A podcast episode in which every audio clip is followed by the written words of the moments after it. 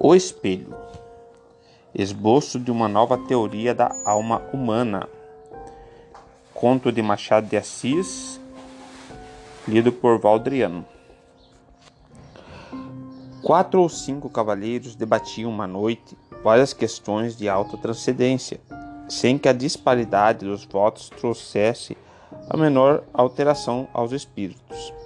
A casa ficava no morro de Santa Helena, a sala era pequena, alumiava as velas, cuja luz fundia-lhe misteriosamente com o luar que vinha de fora. Entre a cidade, com as suas agitações e aventuras, e o céu, em que as estrelas pestanejavam, através de uma atmosfera límpida e sossegada, estavam os nossos quatro ou cinco investigadores de coisas metafísicas, resolvendo amigavelmente os mais árduos problemas do universo. Por quatro ou cinco, rigorosamente eram quatro os que falavam, mas além deles havia na sala um quinto personagem, calado, pensando, cochilando, cuja esportura no debate não passava de um ou outro resmungo de aprovação. Esse homem tinha a mesma idade dos companheiros, entre 40 e 50 anos. Era provinciano, capitalista, inteligente, não sem instrução e, ao que parece, astuto e cáustico. Não discutia nunca e defendia-se da adstensão com um paradoxo, dizendo que a discussão era a forma polida do instinto batalhador que jaz no homem, com uma herança bestial, e acrescentava que os serafins e os querubins não controvertiam nada, e aliás eram perfeição espiritual e eterna. Como dessa mesma resposta naquela noite, contestou-lhe um dos presentes e desafiou-o a demonstrar o que dizia, se era capaz. Jacobina, assim se chamava ele, Refletia um instante e respondeu: Pensando bem, talvez o senhor tenha razão. Vai, senão quando, no meio da noite, sucedeu que esse casmurro usou da palavra e não dois ou três minutos, mas trinta ou quarenta. A conversa, em seus meandros, veio a cair na natureza da alma, ponto que dividiu radicalmente os quatro amigos. Cada cabeça, cada sentença. Não só o acordo, mas a mesma discussão tornou-se difícil, senão impossível, pela multiplicidade das questões que se deduziam do tronco principal, em pouco, talvez pela inconsciência dos pareceres. Um dos argumentadores pediu a Jacobina alguma opinião, uma conjectura, ao menos. Nem conjectura, nem opinião, redarguiu ele. Uma ou outra pode dar lugar a dissentimentos, e como sabe, eu não discuto. Mas se querem ouvir-me calado, posso contar-lhes um caso da minha vida, em que ressaltava a mais clara demonstração acerca da matéria que se trata. Em primeiro lugar, não há uma só alma, há duas. Duas? Nada menos de duas almas, cada criatura humana traz duas almas consigo, uma que olha de dentro para fora e outra que olha de fora para dentro. Espantam-se à vontade, podem ficar de boca aberta, dar de ombros, tudo. Não admito réplica. Se me replicarem, acabo o charuto e vou dormir. A alma exterior pode ser o espírito, um fluido, um homem, muitos homens, um objeto, uma operação. Há casos, por exemplo, em que um simples botão de camisa é a alma exterior de uma pessoa. E assim também a polca, a voltarete, um livro, uma máquina, um par de botas, uma cavatina, um tambor, etc. Está claro que a, o ofício dessa segunda alma é transmitir a vida, como a primeira. As duas completam um homem, que é, metafisicamente falando, uma laranja. Quem perde uma das metades perde naturalmente a metade da existência. E caso há, não há raros em que a perda da alma exterior implica da existência inteira. Charlotte, por exemplo, Sherlock, por exemplo, a alma exterior daquele judeu eram os seus ducados. Perdê-los equivalia à morte. Nunca mais verei o meu ouro, diz ele a Tubai. É um punhal que me enterra no coração. Vejam bem essa frase. A perda dos ducados, alma exterior, era a morte para ele. Agora é preciso saber que a alma exterior não é sempre a mesma. Não? Não, senhor. Muda da natureza e do estado. Não aluda a certas almas absorventes como a pátria, com a qual disse o Camões que morria, e o poder que foi a alma exterior de César ou de Crowell. Crowell. São almas enérgicas e exclusivas, mas há outras, embora enérgicas, de natureza mudável. Há cavaleiros, por exemplo, cuja alma exterior nos primeiros anos foi um chocalho ou um cavalinho de pau, e mais tarde uma provedoria de irmandade, suponhamos. Pela minha parte, conheço uma senhora, na verdade gentilíssima, que muda de alma exterior cinco ou seis vezes por ano. Durante a estação lírica é a ópera, cessando a estação a alma exterior. Substitui por outra um concerto, um baile de cassino, a Rua do Ouvidor, Petrópolis. Perdão, essa senhora quem é? Essa senhora é parente do diabo e tem o mesmo nome, chama-se Legião. E assim outros muitos casos eu me tenho experimentado dessas trocas.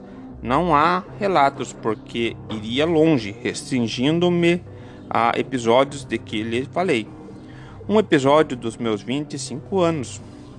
Os quatro companheiros, ansiosos de ouvir o caso prometido, esqueceram a controvérsia. Santa curiosidade. Tu não és só a alma da civilização, és também o pomo da discórdia, fruta divina de outro sabor que não aquela pomo da mitologia. A sala até há pouco ruidava da física e metafísica, e agora o mar morto, todos os olhos estão no Jacobina, que conserta a, do, a ponta do charuto, recolhendo as memórias. Eis aqui como ele começou a narração. Tinha 25 anos, era pobre e acabava de ser nomeado alferes da Guarda Nacional. Não imaginam um acontecimento que isto foi em nossa casa. Minha mãe ficou tão orgulhosa, tão contente, chamava-se o seu alferes, primos e tios. Foi tudo uma alegria sincera e pura. Na vila, nota-se bem, houve algum despeitado, choro e ranger de dentes, como na escritura. E o motivo que não foi outro senão que o posto tinha muitos candidatos e que esses perderam. Suponho também que uma parte do desgosto foi inteiramente gratuita. Nasceu da simples distinção. Lembre-se de alguns rapazes que se davam comigo e passavam a olhar-me revés durante algum tempo em compensação, tive muitas pessoas que ficaram satisfeitas com a nomeação, e a prova é que todo o fardamento me foi dado por amigos. Vai então uma das minhas tias, Dona Marcolina, viúva do capitão Peçanha, que morava a muitas léguas da vila, num sítio escuso e solitário, desejou ver-me e pediu que fosse ter com ela. E levava a farda. Fui ao acompanhado de um pajem, que daí a dias tornou a vila, porque a tia Marcolina apenas me pilhou no sítio. Escreveu a minha mãe dizendo que não me soltava antes de um mês. Pelo menos e abraçava-me. Chamava-me também seus alferes, achava-me um rapagão bonito. Como era um tanto pastuta, chegou a, conversa, a confessar que tinha inveja da moça que houvesse de ser minha mulher. Jurava que em toda a província não havia outro que me pusesse o pé adiante, e sempre alfere era alfere, para cá, alfere para lá, alfere a toda hora. E pedia-lhe que me chamasse Joãozinho, como dantes, e ela abanava a cabeça, bradamente que não, que era o senhor alferes. Um cunhado dela, irmão do finado Peçanha, que ali morava, não me chamava de outra maneira, era o senhor Alferes. Não por gracejo, mas é sério. E à vista dos escravos que naturalmente foram pelo mesmo caminho, na mesma já tinha eu o melhor lugar, era o primeiro serviço. Não imaginam se lhe disser que o entusiasmo da tia Marcolina chegou ao ponto de mandar pôr no meu quarto um espelho, obra rica e magnífica, que destoava do resto da casa, cuja mobília era modesta e simples. Era um espelho que lhe dera a madrinha e que esta herdada da mãe que eu comprava a uma das fidalgas vindas de em 1808 com a corte do Dom João VI. Não sei o que havia nisso de verdade, era a tradição. O espelho estava naturalmente muito velho, mas via-se-lhe ainda o ouro, comido em partes pelo tempo, uns defins esculpidos no ângulo superiores da moldura, uns enfeites de madrepérola e outros caprichos do artista. Tudo velho, mas bom.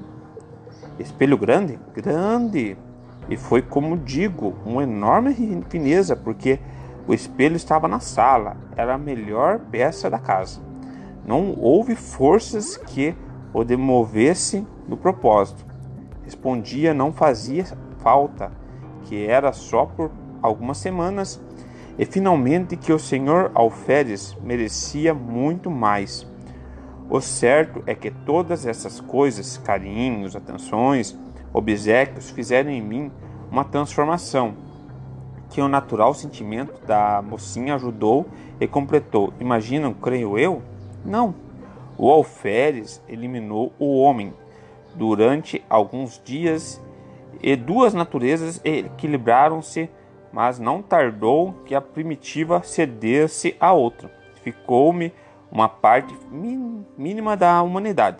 Aconteceu então que a alma exterior, que era dantes o sol, o ar, o campo, os olhos das moças, mudou de natureza e passou a ser a cortesia e os raparés da casa.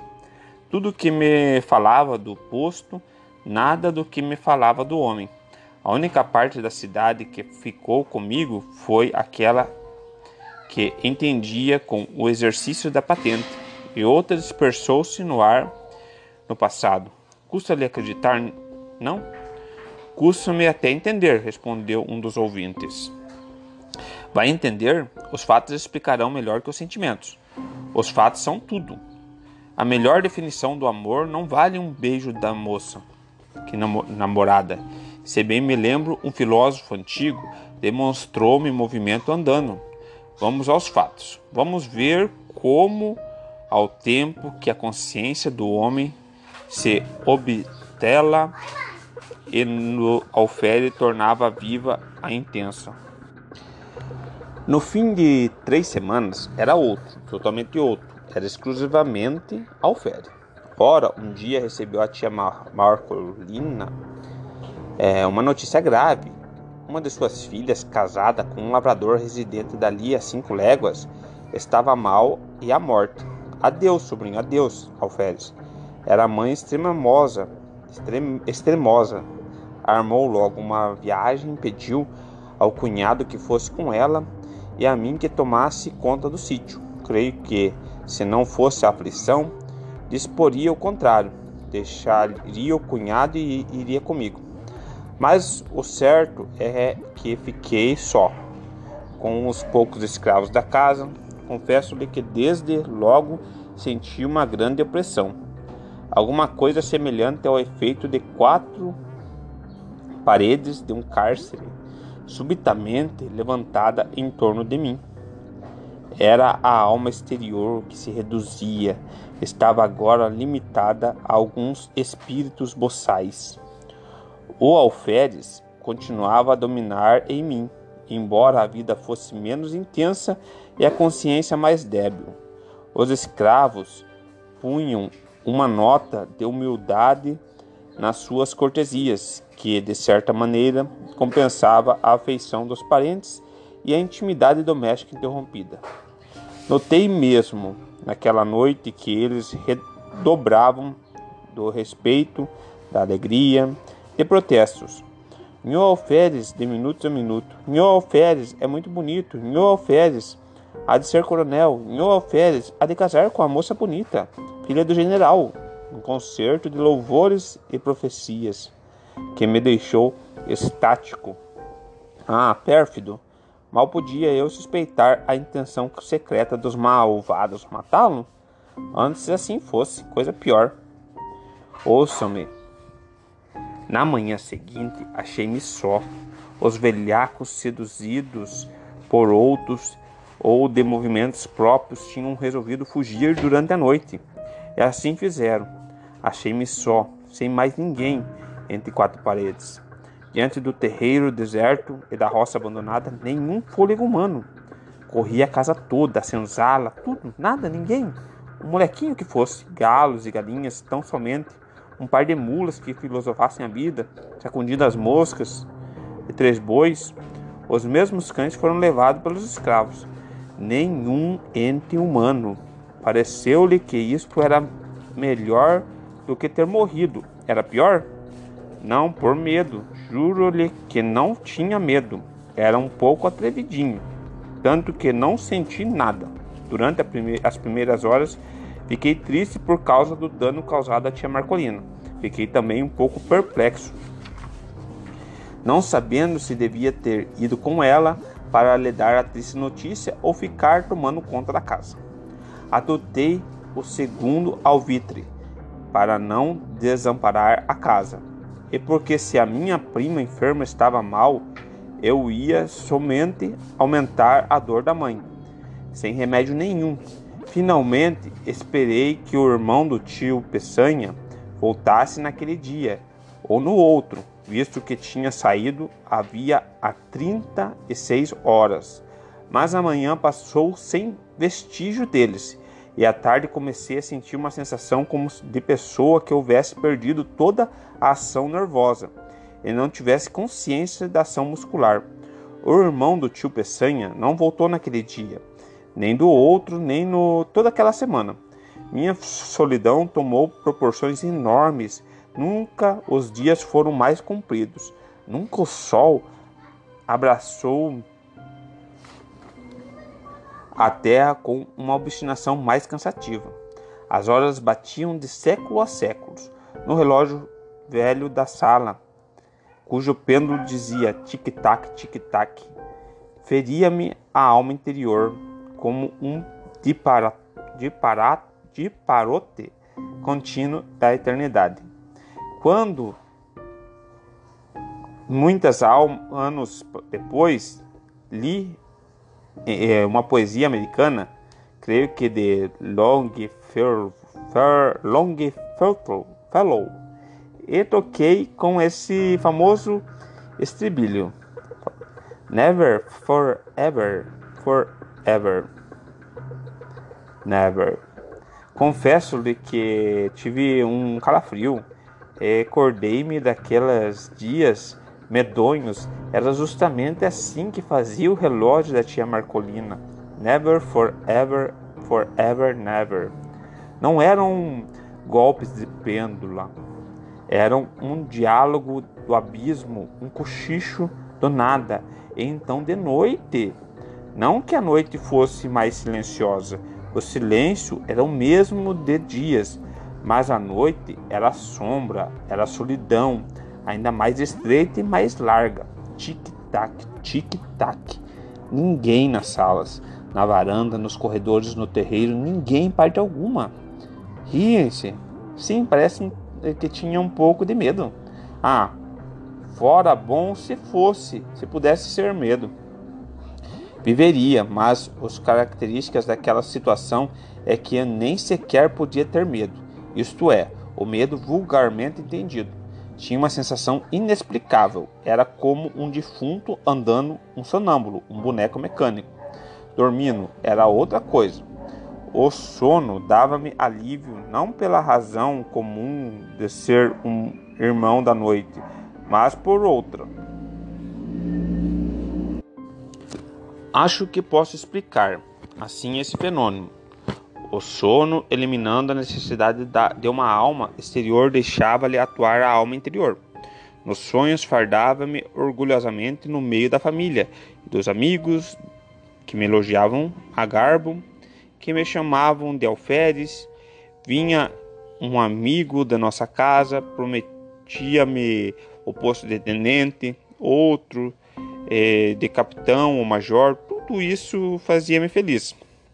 Mas quando acordava, dia claro esvaía-me com o sono e consciência do meu ser novo e único porque a alma interior pedi, perdia a ação exclusiva e ficava dependendo da outra, que teimava em não tornar, não tornava. Eu saía fora, em um lado e outro, a ver se descobria algum sinal de regresso.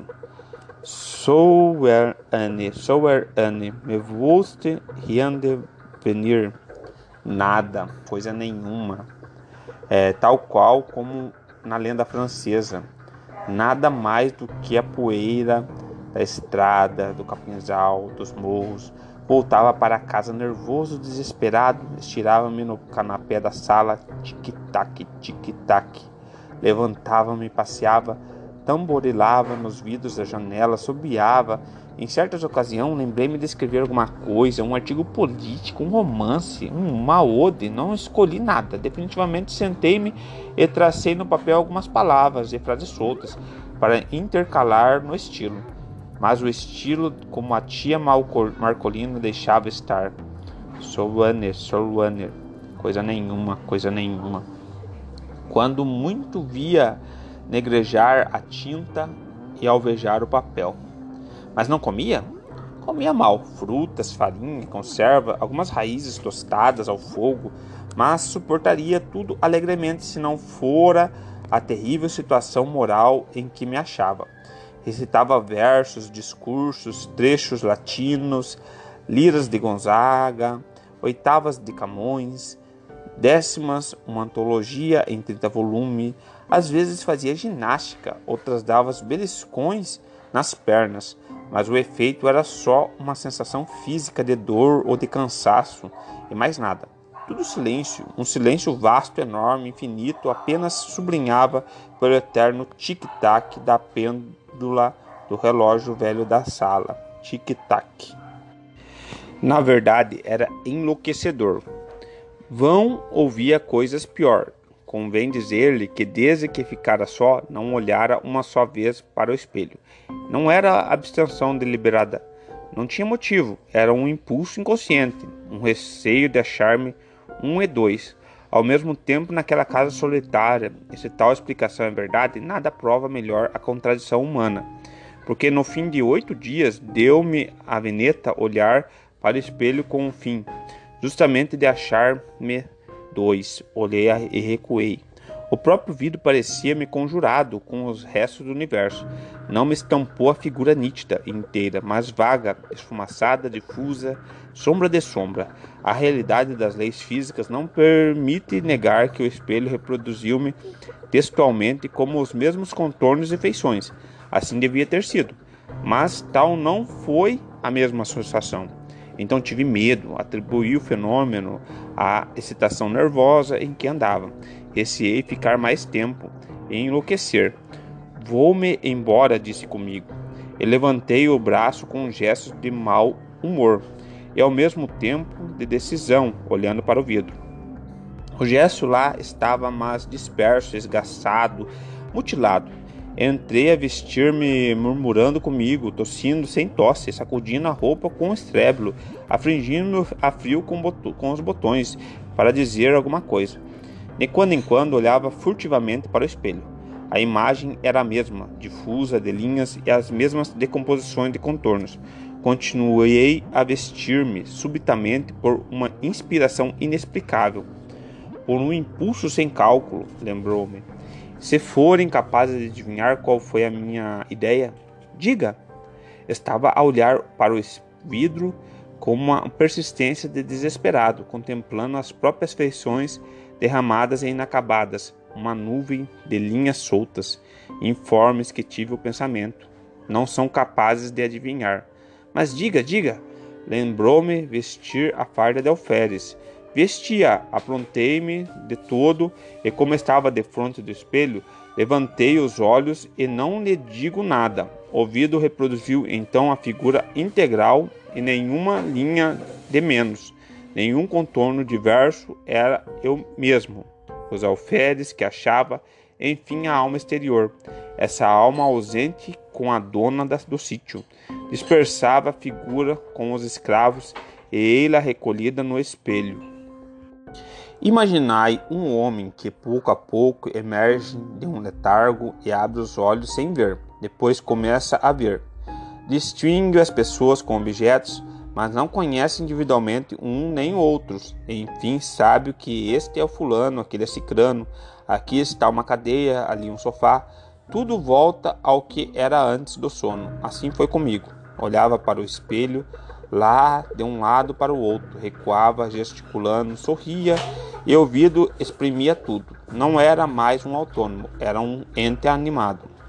Daí em diante fui outro. Cada dia, uma certa hora, vestia-me de alferes e sentava-se diante do espelho, lendo, olhando, meditando.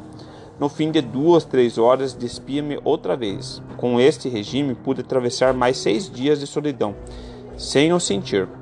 Quando os outros voltaram a si, o narrador tinha descido as escadas.